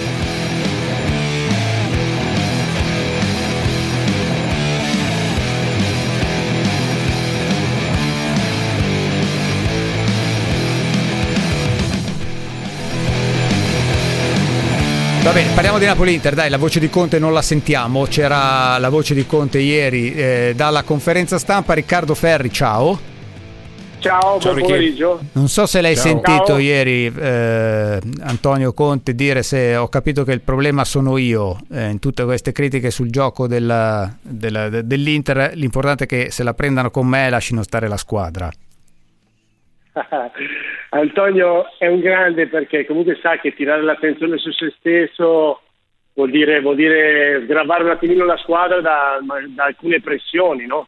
che però tutto sommato sono riusciti tutti poi a, a scrollarsene di dosso perché sappiamo che comunque la stagione non è partita in maniera brillante, le critiche sono subito giunte e le pressioni sono state tante, però devo dire che sia Conte, sia la squadra e sia la società sono stati molto bravi a portare avanti il proprio lavoro e seguire soprattutto quelle che erano le indicazioni di Antonio, perché è dubbio che la strada hanno capito subito che era quella giusta, una strada dettata dal, dal lavoro, dal sacrificio, dal, dal fatto di, di giocare di squadra non solo in campo, non solo in allenamento, ma anche nelle dichiarazioni. Devo dire che Antonio con questa dichiarazione va a sottolineare questo, questo, questo aspetto che è molto importante, quello di mettersi davanti a tutti, di prendersi le sue responsabilità eh, ed è indubbio che anche in questi momenti anche qualche frase eh, ad effetto come questa qua può risultare importante per lo spogliatoio. Sto- storicamente Ma certo, Carlo l'Inter ha siamo- vinto quando ha avuto siamo- l'uomo forte. eh. Ma certo Giovanni, ma insomma il lavoro che, aveva- che ha fatto Conte l'abbiamo sottolineato in, in tutti i modi possibili, io torno a ripetere, questo, questa è l'impresa migliore che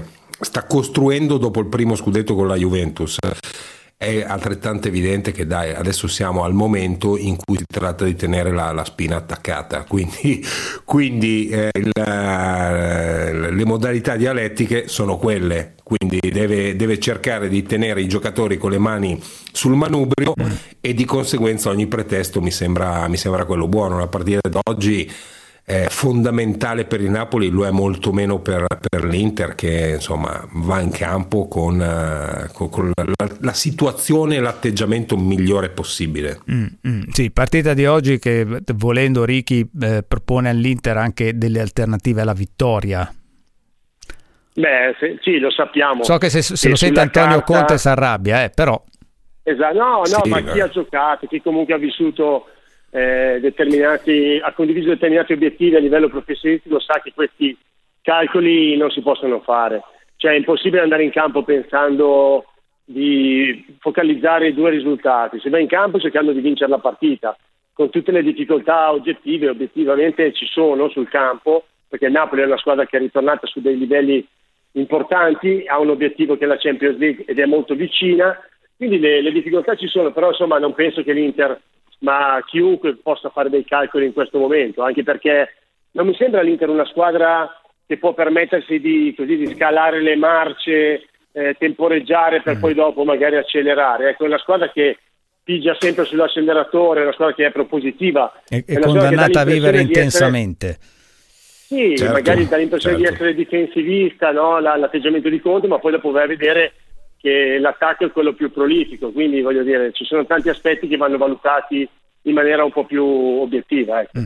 Ho letto ricchi grandi eh, parallelismi tra eh, il Trap e Conte. Tu hai conosciuto il Trap e ci hai Sì. vinto uno scudetto dei record. Sì, sì, sì, per come, per come vivono la partita, per come fanno determinate dichiarazioni, anche quella che hai sottolineato tu poc'anzi eh, assomiglia molto a quelle che faceva il Trap, no? Perché comunque si metteva davanti ai microfoni anche quando le cose non andavano bene e difendeva la squadra.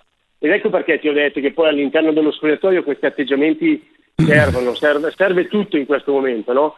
Eh, io credo che Antonio da quando è arrivato è riuscito a dare un'identità, e questo l'abbiamo visto tutti, alla squadra e all'ambiente, ma soprattutto è riuscito a portare una- un atteggiamento che, che assomiglia molto a quello che riusciva a trasmettere Trapattoni, questo senso d'appartenenza, no? questa, questa voglia di tutti insieme di andare nella stessa direzione. E devo dire che i risultati insomma danno ragione a Conte. Ecco. Mm. Carlo? È quello, beh, è fatalmente quello che manca quest'anno alla, alla Juventus, mi viene in mente questo, questo parallelo, cioè tutte queste caratteristiche sono esattamente quello che manca quest'anno alla Juventus, però eh, ti ripeto, eh, Conte ha fatto un lavoro straordinario, cui aggiungerei, aggiungerei, credo che Ricky possa essere d'accordo, anche il grande numero di giocatori che, che sono stati valorizzati, perché è facile dire oggi, vabbè, Lukaku, giocatore mostruoso, però eh, sarei curioso di vedere il rendimento di Lukaku in un'altra, in un'altra grande squadra. Bastoni mh, fino a un anno e mezzo fa era un ragazzino di, di belle speranze, adesso è forse il, eh, il titolare della nazionale italiana. Quindi eh, nel- in questo lavoro va inserito anche Barella, tutti i nomi che vuoi, va inserita anche questa valorizzazione dei giocatori e non è la prima volta che Conte riesce in questo, eh? Sì, sì, sì, no, sono d'accordo Carlo. E aggiungerei che quest'anno più che mai eh, c'è stato fatto un, un passo avanti rispetto alla stagione scorsa per quanto riguarda eh, la capacità di individuare quelli che sono i titolari, che non sono chiaramente 11, ma sono Esatto. magari 14 Esatto. 15. E quando tu inquadri una squadra e capisci che comunque ha un'identità anche nei reparti, perché comunque beh, cambia un, un, diciamo, un interprete ogni partita per reparto, forse uno e mezzo, però comunque gli uomini sono quelli lì. E quindi lì vai a capire che insomma, la squadra ha una sua solidità. E, e diciamo che l'allenatore ormai ha, ha capito su quelli che può contare per cercare di fare un po' eh, diciamo, la differenza soprattutto per andare a cogliere obiettivi che mancavano da tantissimi anni all'Inter. Sì, squadra che ha evidentemente anche dei margini di crescita potenziali, poi c'è anche tutta la vicenda societaria da accompagnare nelle prossime settimane, poi c'è anche da capire questa cosa della Superlega, eh, per l'ennesima volta riesplosa a poche ore dall'annuncio della UEFA della riforma della Champions League, vedremo come andrà a finire. Ci diceva prima Marco Bellinazzo, Riccardo Ferri, che anche l'Inter dovrebbe far parte di questa elite in cui pochissimi si sono esposti, eh, ma che da oggi insomma è evidente, è pronta allo strappo con la UEFA per creare la Superlega privata. Io non so cosa ne pensi te, se ce lo vuoi dire. Ma io per adesso mi pre- prendo delle riserve, eh, aspetto un attimino quando sarà ben delineata, diciamo, delineato questo progetto, perché è indubbio che questa, questa, diciamo, eh, questa cosa potrà portare degli scompensi ad altre squadre. Abbiamo perso Riccardo Ferri. Va bene, abbiamo- siamo, vicini, farti- siamo vicini alla pausa. Vai, Carlo. Ti volevo, no, ti volevo far notare anche una cosa, Giovanni, perché in questo parallelismo tra Superlega, Eurolega, eccetera, in questa diatriba che ad esempio nella pallacanestro c'è stata e che non è ancora del tutto sanata tra l'Eurolega e la FIBA, che era eh, la, eh, l'UEFA ante litteram. Insomma, da un lato abbiamo eh, l'UEFA che fa la voce grossa, dall'altro lato però non possiamo sottovalutare il potere contrattuale di- dei grandi club perché in quell'altro orto che è certamente più piccolo l'Eurolega si è mangiata tutte- tutto il resto e eh, le, le, altre coppe e manifestazioni internazionali hanno un ruolo del tutto marginale, quindi il potere contrattuale dei grandi club è elevatissimo, È l'UEFA può fare la voce grossa e enorme. mi- e può minacciare cause però anche questi insomma dicono va bene, fateci la guerra, noi andiamo di là, vediamo chi vince. Non lo so, è una bella Sì, battaglia. e- e credo sia, po- possa essere più eh, interessante invece il dibattito sull'eventuale esclusione da qualunque altra competizione nazionale e internazionale Eh. dei giocatori e degli stessi club. Eh, ma avremo tempo per raccontarla e vederla. Carlo, stai lì, ci fermiamo 1-0 Sì, per certo. la Roma intanto a Torino, 29 minuto del primo tempo, partita con tante emozioni. Il Toro è andato in almeno un paio di occasioni vicinissimo al gol del pareggio. Quando rientriamo parliamo di questo incredibile pomeriggio di motori. Tutti convocati, anche su WhatsApp. Tutti convocati, anche su WhatsApp. Lasciate i vostri messaggi vocali al 349 238 6666. 349 238 6666. Tutti convocati.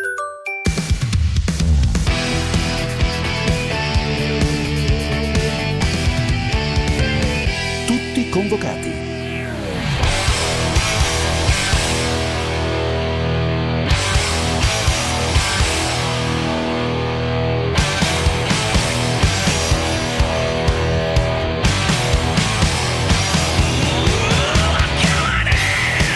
Bagnaia che va a pizzicare il cordolo, tenta il tutto per tutto Mir, in questo avvicinamento qua Bagnaia che riesce a fare una traiettoria stretta con la moto che perde un pochino di aderenza, In secondo, Mir terzo, Morbidelli quarto, bravi, bravi, bravi! Il risultato migliore possibile oggi era la seconda posizione e siamo riusciti a farla. Devo dire che sono veramente contento, abbiamo fatto un ottimo lavoro.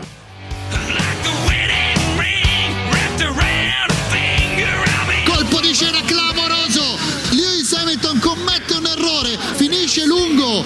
Oh, oh, Botto Bottas con Russell. Questo può andare bene anche Luis. Mamma mia, botto violentissimo. Max Verstappen vince il Gran Premio del Made in Italy dell'Emilia Romagna. Abbiamo provato a mettere insieme le emozioni di questo weekend e soprattutto di questa domenica per moto e auto veramente difficile, impossibile. Umberto Zappelloni, ciao. Ciao direttore. Difficile, però ci siamo divertiti. Ci Ah. siamo divertiti perché alla fine sono state due, soprattutto devo dire delle auto, una gara assolutamente imprevedibile, una gara pazza dove però alla fine ha vinto chi ha meritato di più, perché credo che Max oggi abbia meritato di vincere la gara, però è stata una gara sicuramente divertente con tanti colpi di scena, tanti errori su una pista bagnata, hanno sbagliato tutti, dall'ultimo arrivato a Lewis Hamilton e alla fine l'unica delusa secondo me è rimasta la Ferrari che oggi meritava obiettivamente di prendersi quel podio. Senza la bandiera rossa ci sarebbe arrivato. Sì, sì. Eh, Sì, io- sì, io sì, mi- no, a me è venuto in mente, ma ne abbiamo già parlato qualche settimana fa, però a parti invertite, in quella ruotata all'inizio di Verstappen su Hamilton, i, i- i due maschi alfa che combattono per qualcosa che è Sì, più della ragione. prima posizione in quella curva. Sì, Beh, hai ragione, che quando ho questa è visto che stata- erano sotto osservazione ho avuto paura che Mm. Eh, Max, invece fortunatamente li lasciano lottare perché questa oggi è l'alba di un grande duello, oggi abbiamo assistito a qualcosa che credo ci trascineremo per tutto il campionato ed è qualcosa che credo potrà divertirci molto. eh. Carlo? No, beh, comunque, comunque eh, quanto a Imola che è stata una delle corse più belle degli ultimi anni anni, la- certamente, certamente una delle più divertenti, ma le, le due istantanee sono la partenza in cui Verstappen ha fatto vedere i muscoli a, a Hamilton e poi l'erroraccio di Hamilton in un, in un doppiaggio che gli aveva praticamente compromesso la gara e lì dobbiamo ammettere botta di culo de- del super campione del mondo perché nello stesso giro si è incartato il suo compagno di squadra perché altrimenti mai sarebbe riuscito a, a rimontare. Ferrari ha ragione il direttore, oggi meritava ampiamente quel, quel podio con tutti e due perché anche Sainz ha fatto una, una gara eccellente mi pare. Sì. Sainz giro, giro dopo giro mi sembra che abbia cominciato a prendere confidenza con questa macchina, ieri ha fatto degli errori in qualifica, li ha fatti anche oggi in gara, però mi sembra di poter dire che è un ragazzo di sostanza e quindi sta progredendo nella sua conoscenza della macchina e sta progredendo le sue prestazioni. Alla fine eh, aveva un bel ritmo, lui, lui stava andando a riprendere le due McLaren sotto il bagnato, poi ha fatto qualche errorina, si sono allontanate, ma era lì. Eh, direi quindi una Ferrari che esce, secondo me, rincuorata, perché su due piste molto diverse, come erano il Bahrain e quella di oggi, ha visto che il progresso c'è.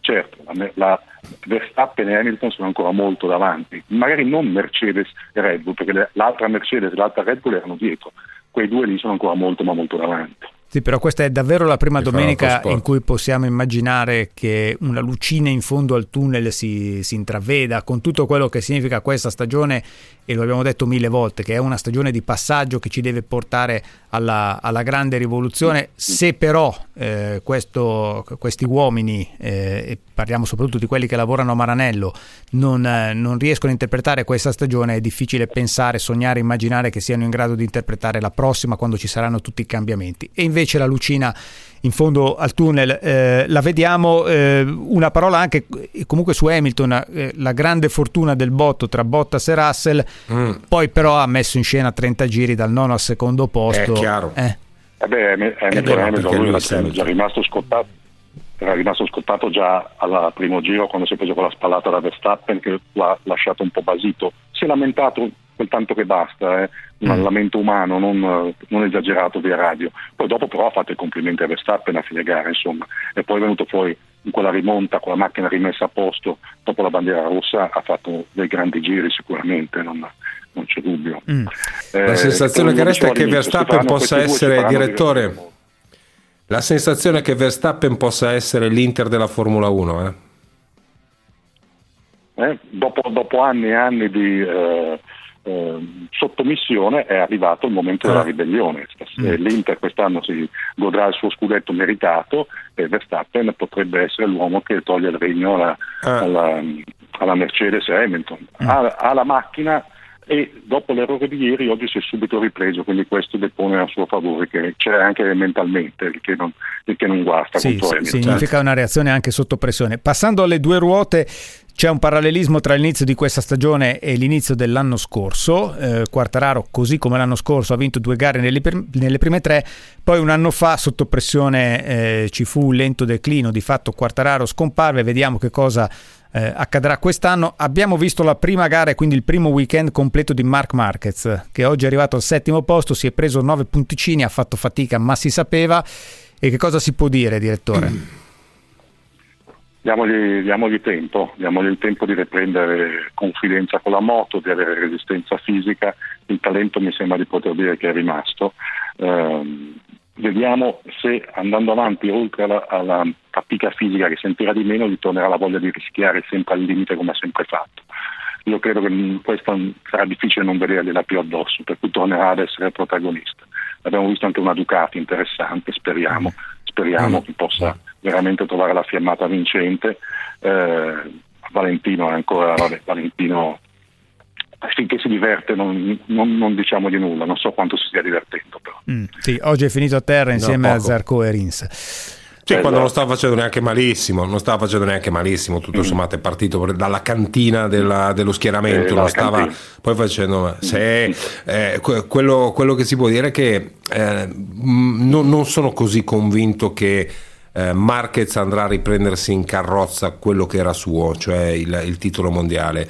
Credo che almeno per questa stagione sarà battaglia serratissima. Poi è chiaro che se tutti quelli là davanti cominciano a, a rubacchiarsi i punti come hanno fatto l'anno prossimo, L'anno scorso. nella- l'anno scorso, scusa, nel, nel mischione generale possa Mm. esserci, possa tornare anche, anche Marquez. Poi è tutto Sì, abbastanza difficile da carrozza no, di capire, sicuro, no? eh.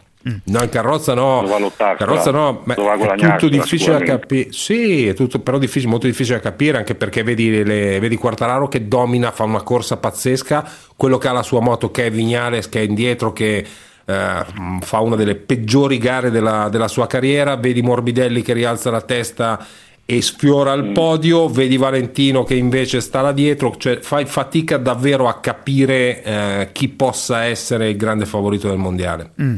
Sì, eh, dico che senza il casino ieri dei giri cancellati, eh, probabilmente Pecco Bagnaia oggi sarebbe stato favorito per la vittoria della gara.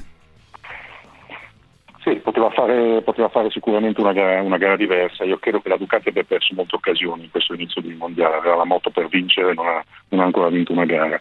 Eh, anche questione di scelte con i piloti che non, che non mi convincono più di tanto, anche se Bagnaia ha sicuramente un grandissimo potenziale. Mm. Carlo? Ma insomma, eh, la, la Ducati la stavamo aspettando e volevamo delle risposte, no? perché anche lì non si capiva bene. abbiamo visto le due Ducati non ufficiali, a proposito, tutti gli in bocca al lupo del caso Martin, che è stato ma, mh, che, che, è stato il, il, grande penalizzato e ospedalizzato di questo, di questo weekend. Avevamo le due Ducati non ufficiali che andavano più forti di quelle ufficiali. Oggi Miller ha fatto la solita gara da Miller e si è sdraiato. Bagnaia invece per la prima volta l'ho visto guidare sulla Ducati ufficiale come guidava a tratti l'anno scorso sull'altra, sull'altra Ducati. Quindi eh, ha sempre qualche, dà la sensazione di avere sempre qualche problema con queste gomme perché alla fine è stato bravissimo a difendere il secondo posto da Mir e sembrava non ne avesse più di, di, di quelle gomme. Se riescono a sistemare, a sistemare, questa cosa, io penso che la Ducati possa essere da corsa per il titolo, sai? Mm. Titolo piloti. Umberto? Sì, eh, lo, lo diciamo spesso eh, in dobbiamo, questi anni, poi siamo sempre rimasti un po' delusi. Dobbiamo vedere dobbiamo vedere se il pilota è all'altezza, perché io, mm, ecco, mm. tutta, è tutto da vedere lì. Mm, ha, un, ha, il potenziale, deve dimostrare di essere in grado di poter per portare una moto vincente alla vittoria, che non è semplice, è un po' il problema della Ducati in questi ultimi, in questi ultimi anni. Io invece sogno di eh, vedere. pensavamo, direttore, pensavamo lo stesso anche di Mir, pensavamo lo stesso anche di Mir, eh? Certo. Eh, attuale del mondo. Sì, cioè, l'anno, non... scorso, l'anno, scorso, è stato, è stato un campionato strano, insomma. E, eh, i campionati in cui si sono rubati tutti i punti tra di loro, quest'anno non so se andrà allo stesso modo, vedremo. Grazie direttore. Grazie Ciao, a voi, Grazie, grazie a Umberto Zappelloni. Eh, 43 minuto a Torino, Torino 0 Roma 1, partita bellissima, piena di occasioni. Mi fate salutare che ci sta ascoltando e ringrazio particolarmente perché ci risponde da Istanbul Francesca Schiavone. Francesca, ciao, buon pomeriggio. Ciao ragazzi, ciao a tutti. Adesso, adesso ciao, parliamo con te di te e dell'avventura che hai iniziato da qualche giorno. C'è un minuto di traffico e torniamo. Siete tutti convocati anche sui social. Anche sui social. Scriveteci a et tutti convocati su Twitter o cercate la nostra pagina Tutti convocati Radio 24 su Facebook. Tutti convocati.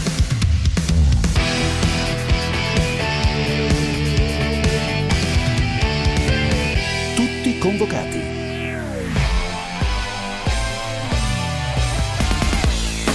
Parliamo con Francesca Schiavone, carissimo Carlo, che ci risponde da Istanbul, dove ha sì. iniziato da qualche giorno la sua nuova vita da coach della croata Petra Martic, numero 21 al mondo, che a Istanbul è impegnata. Francesca, buon, buon pomeriggio intanto, grazie ancora per aver accettato il nostro invito. Come sta andando? Eh, sta andando che qua piove, fa freddo eh, e quindi non è semplicissimo, sono le condizioni eh, più disastrose eh, per iniziare, però lei è molto disponibile, pronta per fare anche un pochino un salto di qualità, sai, avendo 30 anni comunque gli ho detto guarda che è il momento per, eh, per spremere il, il, tuo frutto mm. e quindi ci siamo, siamo qua. Anche perché tu conosci la strada eh, di, di, come si fa a spremere sì. il frutto. No, ma infatti lei mi dice, oh piano, guarda che in 15 giorni non è che possiamo fare quello che tu fai di solito in due. Eh, e quindi, no, no, mi ha detto con calma che, che, poi faremo tutto, ma ovviamente il mio ritmo è molto molto diverso dal suo, dobbiamo un attimo eh, capirci, incontrarci e, e, poi farla esprimere al massimo. Mm. Carlo. Ma, a me interessa ancora di più, Francesca, mi interessa ancora di mm. più eh, sentire come stai tu, cioè cosa provi in, in questi giorni eh, dentro di te, perché mh, mm, per me sei un, un, eroe dei tempi moderni, ma questa è una mia opinione personale. Mi interessa sapere eh, la, la, tua ragazza, vabbè la, la, vedremo, faremo il tifo per lei, ma mi interessa di più sapere come stai tu. Mm.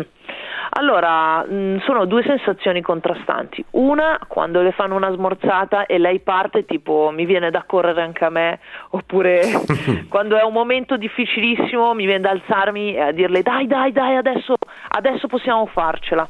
Quindi ho ancora la sensazione di, di fare qualcosa anziché consigliare è un passaggio che mh, mm, sicuramente imparerò col tempo.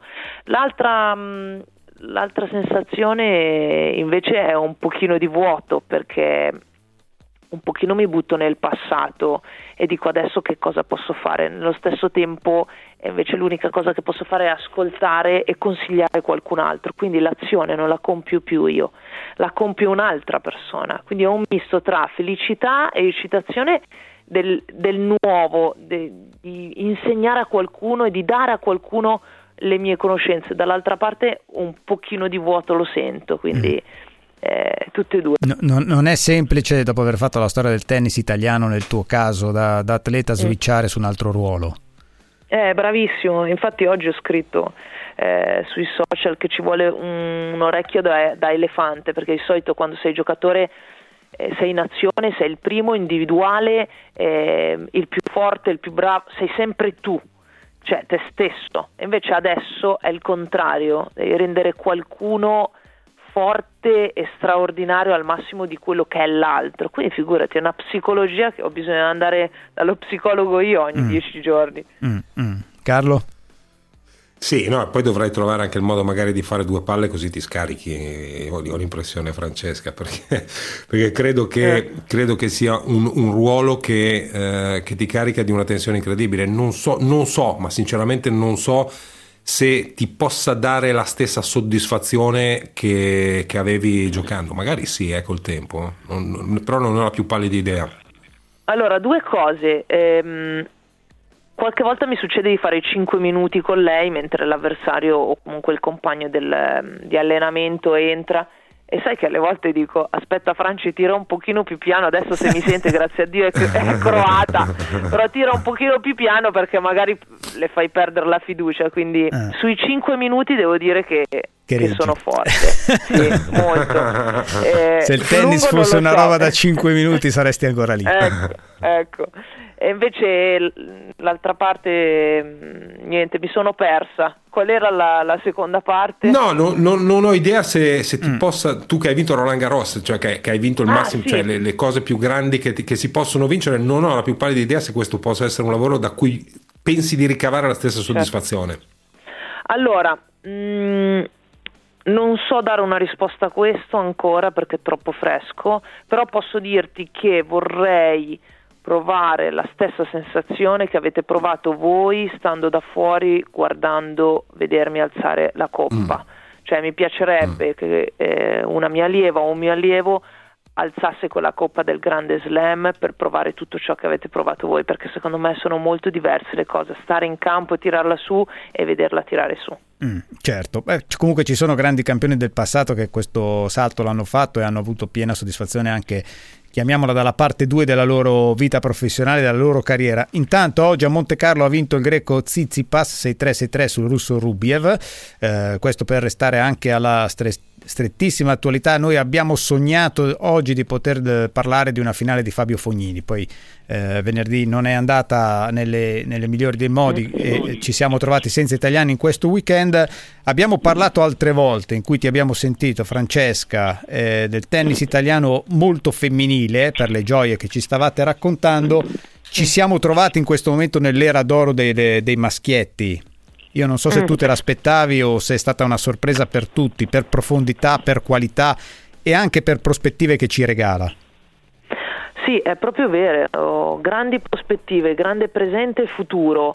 Mm, Vedo questi ragazzi crescere velocemente. Secondo me è stato un buon investimento su alcuni ex giocatori che sono tornati in campo con elementi buoni, tipo Santo Padre con Berrettini, eh, con Riccardo con, eh, che ha una grandissima esperienza con, eh, con Sinner. Tutte questi- queste unioni permettono ai ragazzi di, di stare bene, soprattutto quando c'è uno forte che tira, gli altri arrivano in coda. Ricordiamoci sempre questa cosa. Silvia ha tirato me, Silvia Farina. Io ho tirato Flavio, eh, io e Flavia abbiamo tirato le altre due ragazze, Sara e Roberta. Quindi quando uno ce la fa, ti dici perché io non posso farcela, voglio farcela anch'io. Allora ti se- senti che tutto è possibile e la macchina inizia ad andare. Quindi il settore maschile secondo me hanno investito i ragazzi, perché nessuno lo fa, il sistema non lo fa, eh, è tutto uno sport individuale, hanno investito bene, hanno trovato dei buoni coach, buoni preparatori, tutto dei team e hanno iniziato a pedalare. Poi Sinner spicca, eh, Berrettini tira tantissimo e altri ragazzi stanno uscendo, quindi che ben venga. Mi dispiace per le donne, ma ci Però sono anche insomma, cicli, Francesca. Sì, è Ce, l'hai raccontato molto spesso tu, ce lo dicevi anche nel Sì. momento d'oro del tennis femminile, ci dicevi adesso i maschietti sembrano non esserci, ma eh, si sta seminando. È vero, è verissimo quello che dice, è cicli, ehm, eh, arrivano adesso questi dieci anni degli uomini, ma, ma le donne, non pensare, eh, arriva, dacci 5-6 anni, aspetta che ritorno e poi tornano anche le donne. Perfetto volano, cioè, no, ma certo. Io, io avrei Sì, sì, paura no, eh, io- se fossi gli altri. Stiamo aspettando, stiamo aspettando la, la- la signora Schiavone, eh, che, No, ma non che stiamo torno io, aspettando. eh. No, certo. Che tiro, No. su, eh, che tiro su qualche ragazzina. Eh, certo, Eh, certo, perché fra questo- dieci anni questo da che 5 intendevamo. minuti passiamo a 3, ma 3 è un altro sport, non è più tennis. No, però la sensazione è che Francesca, come nel, nel calcio, mi sembra ci sia un cambio generazionale, no? Messi e Ronaldo sono sulla via del tramonto, oggi vedendo anche Zizipas che già diverse cose le ha vinte, Rublev che è un giocatore che a me sembra pazzesco, mettiamoci anche Sinner, mi sembra che nel tennis siamo vicini anche lì alla- al cambio della, della generazione dei fenomeni. È verissimo, hai visto bene, quindi te ne intendi di tennis nel caso ti per chiamo forza, se ho bisogno te. di qualche consiglio. Francesca, guarda- no, ma io, guardavo te, quindi ho imparato, no? Grande. Qualcosa ho imparato. Eh, ehm, sì, è un cambio generazionale, ehm, c'è spazio per gli italiani, questa cosa ehm, dà motivazione a tutti Mm, di è lavorare. quasi perché è emozionante, così. eh? È quasi esatto, emozionante. esatto, esatto. E poi arriverà magari una Davis, che è ancora più bello. Quindi sì, c'è il cambio assolutamente generazionale. Tra due anni ci sono loro, quelli che hai detto tu. Mm. Sì, stiamo, stiamo seminando per vedere qualcuno dei nostri eh, alzare uno di quei trofei come, come hai fatto tu, come, come ha fatto la pennetta. Va bene, ti dobbiamo salutare. Grazie Francesca. Ciao, Ciao, Francesco, ragazzi, un abbraccio a forte. Grazie, Ciao. eh, grazie Ciao, Francesca ciao. Schiavone, ti lasciamo alla pioggia e al freddo di Istanbul. Eh, in questa stranissima primavera, intervallo a Torino, Roma avanti per 1-0, gol di Borca Maioral al terzo, ma partita che può eh, cambiare direzione in ogni momento. Eh, tante sono le occasioni che abbiamo visto in questi primi 45 minuti da una parte e dall'altra. Alle 20.45 ci sarà da raccontare Napoli-Inter, lo farà Dario Ricci all'interno dei notiziari di eh, GR24 e poi ci sarà da raccontare la coda di tutta la vicenda della Superlega, scontro durissimo che si sta consumando in questa domenica di aprile. Ciao Carlo! Ciao Giovanni, ciao a tutti. A te A domani, domani. dopo il GR delle 14 io ringrazio Thomas Rolfi in redazione, Gianmarco Ferronato e Pietro Lacorte in regia. L'appuntamento con tutti i convocati weekend è per domenica prossima alle ore 17, rigorosamente in diretta. Ciao! Ragazzi, ce l'abbiamo fatta!